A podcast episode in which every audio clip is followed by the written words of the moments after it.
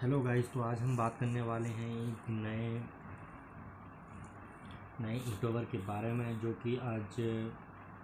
बहुत ही ज़्यादा इम्पोर्टेंट है और उस बात को कहना भी बहुत ज़्यादा इम्पोर्टेंट है और आप लोगों से इससे, इस बारे में बात करने के बाद आप लोगों को कुछ इंटरेस्टिंग जानकारियाँ मिलेगी, जिससे आप कुछ यूट्यूब से रिलेटेड जो मिस्टेक करते हैं, उसमें आपको बहुत ज़्यादा हेल्प होगी। तो आज मैं ऐसी तीन चीज़ें बताऊँगा, जिससे आपको यूट्यूब से रिलेटेड जो भी मिस्टेक्स होती हैं, उनसे